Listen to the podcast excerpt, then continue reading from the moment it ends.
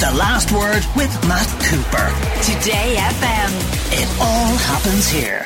Today FM So, the government has announced the budget is now going to be on the 27th of September. Today we got the summer economic statement uh, giving us an indication of how much money is prepared to spend. But Daniel McConnell, political editor of the Irish Examiner, there's loads of cash there, isn't there? Because in the last half hour or so, three quarters of an hour ago, the Exchequer returns for the first six months of the year came out. And the government has way more tax revenue coming in than money it's spending. Give us some of the details of all the cash that's flooding in. Yeah, so the government basically, on foot of better corporation tax revenues, on foot of better uh, excise revenues, etc., that has uh, a substantial amount more money uh, to play with this year than they thought they were going to have. And what it means, Matt, is that they're now on target to not only break even in terms of a balanced budget this year, something that would have been they weren't expecting until the end of the lifetime of this government. They now are now even in a position to project that they could even run a budget surplus by the end of the year, and that in itself would allow the government to uh, start looking at a lot of these one-off initiatives uh, like the sort of 200 euro energy credit, like the sort of Christmas bonus or the autumn bonus uh, for for welfare recipients, uh, things that can actually be done this year rather than having to wait until the first of January next year, as most budget measures kick, don't kick in until the new year. So they're they're they're a good two two and a half billion ahead of where they thought they were going to be, Matt, um, and that has allowed them expand what is known as the fiscal space, which means that the overall budget day package uh, will be uh, about 6.7 billion euro. That's up from about 4.4, 4.5, which they were projecting in in uh, April in their update to Europe. So um, what we're basically going to see in September now on September 27th is about five and a half billion on new spending measures and about one billion of new tax measures. So like um, quite a good bit of that is already pre-committed to dealing with demographic pressures like you know we need more doctors, we need more nurses, more schools because we've uh, a growing and aging population. Um, but also we have a new public sector pay deal which needs to be paid for as well. But the warnings that I was been getting last that I was getting last night from government sources and, and senior cabinet ministers was inflation running at in excess of 8% or 9% is causing havoc with government budgets this year. So a huge chunk of that is literally going to be used literally just to stand still and, and keep the show on the road. So there's pressures on, and that's why I think what we're seeing from Michael McGrath and Paschal Donohoe today is an attempt to try and dampen down expectations because I would rather think some of their, their cabinet colleagues were running away with themselves and, and briefing rather silly things over the weekend to people like myself and my colleagues. What sort of silly things? Well, I mean, they were kind of getting very detailed and very specific detail of what's likely to be in the budget, all of which, but when you start talking to people in, in Merrion Street and, and kind of officials and, and other people around uh, the, the more finance side of things, there were cold water was being poured uh, on most of them, like you know, like like the kind of um, you know more money for reducing college fees, more money to be uh, uh, um, to to kind of tackle waiting lists for more GP care, and the rest of it, and you know, childcare costs are going to have are, are, are going to come down because they're going to invest in that significantly, and on and on. The wish list over the week, as you've seen, probably seen from the weekend papers, they were full of speculation and kind of likely flyers. And what we got actually over the weekend was some contradictory uh, information because you, well, you, at one level you had Simon Coveney out. Um, saying that the 200 euro energy credit is a good idea. We had one of the Sunday papers, I think it was the Business Post, actually talking it down. So you've had definitely had people within government talking across purposes, and certainly my the sense I was getting very strongly last night from the finance side of the, they were the two ministers are, are less than impressed with their cabinet colleagues and others who were briefing on behalf of the government. Okay, there's lots of interesting comments coming in from listeners. Um, what about how about the government pays off this generation's national debt and not passes it on to the next generation? Why are people on the dole getting more handouts? They can give up their Netflix and Sky subscriptions if they're stretched. Big assumption in relation to that.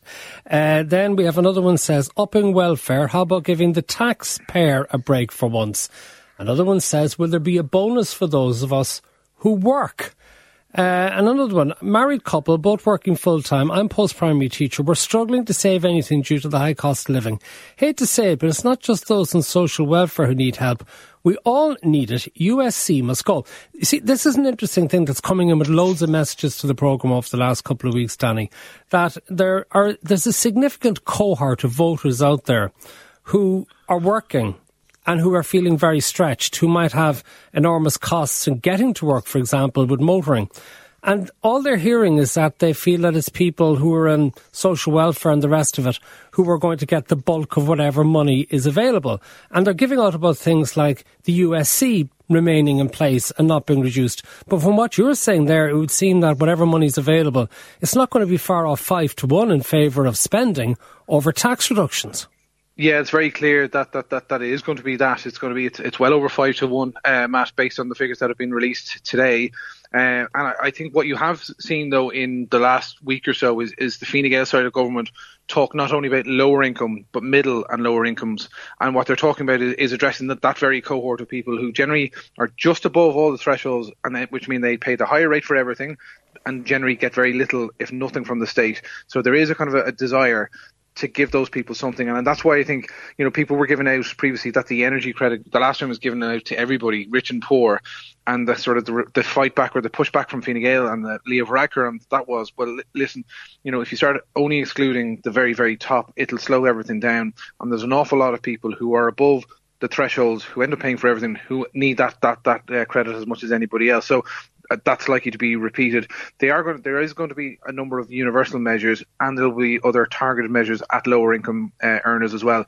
But I do kind of get the sense that there is that cohort, that squeeze middle, or the people who get up early in the morning, or whatever you want to call them, as as they've been termed uh, variously. There is an attempt to try and address their concerns, but the danger from Michael McGrath and Paschal Donohoe is if they try and address too many concerns, they'll end up spread, uh, spreading the money too thin as they've done in previous budgets, and no one really notices any difference. I think what they what they need to do this time around, because there are very key categories of people who are very very stretched, they need to really target large sums of money in those areas, and maybe have to kind of forego other priorities if they're going to make any significant difference. And that's the balance and that's the dilemma that they have to face in the next couple of months. Listener here says married couple, both working in the public sector, one in the HSE, one in the Garda Síochána, new house, unable to finish it inside or out, no savings, can't even think of starting a family, no surplus cash, huge fuel expenses, travelling to our respective jobs. We'd both be better off on the dole. Colette Bennett, economics and social analyst with Social Justice Ireland. How much of a growing problem is this that as well as focusing on those on low incomes and no work, or maybe who have pensions, that there's a significant core to people at work who feel financially they're not getting sufficient reward for going to work each day. Okay, well, as you mentioned earlier on, there is a strong surplus. It's 4.2 billion euro as of June. Um, and where that's coming from, 1.6 of that is coming from corporation tax receipts, but the rest of it is coming from VAT and income tax. So that is spread across absolutely everybody. You can't buy anything in a shop without paying VAT.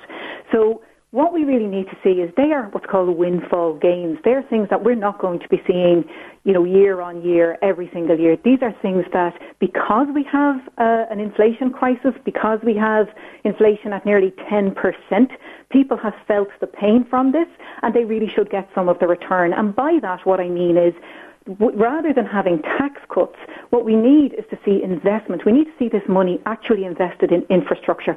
We need to see it in things like primary healthcare centres with enhanced community care. We need to see it in hospitals. We need to see it with properly subsidised childcare.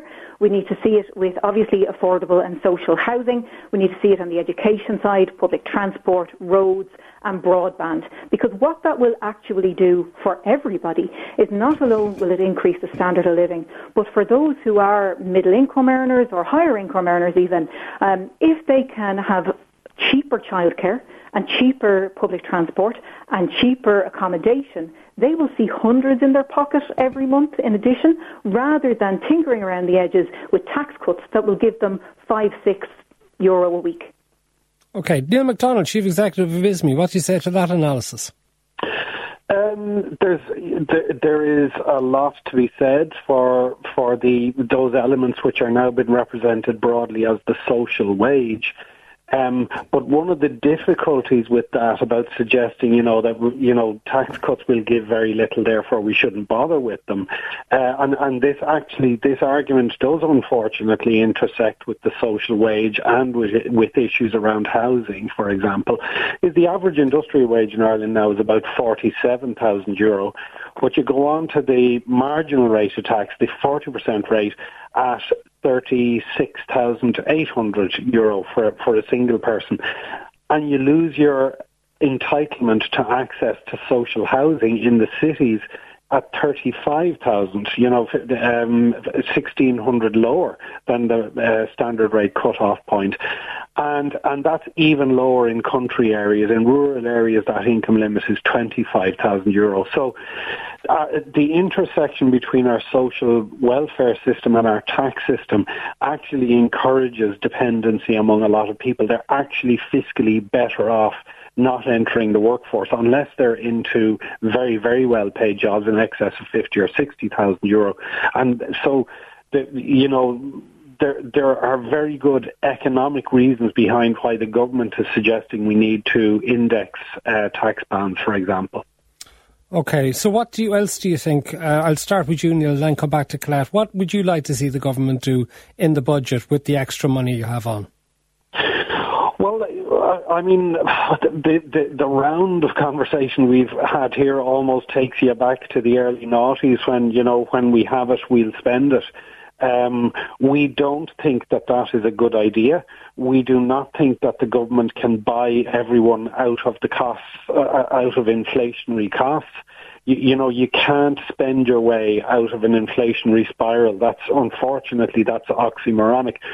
What we do, we do acknowledge though that a lot of people um, are really struggling with the cost of living, and therefore we must focus where, where we do support on the social side, we must focus on the low paid, uh, on, on the unwaged and on those in most need.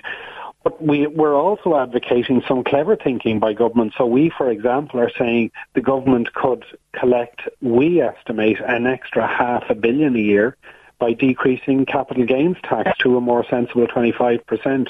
So, so there's extra money that the extra income the government is foregoing simply by having the fourth highest capital gains tax rate in Europe.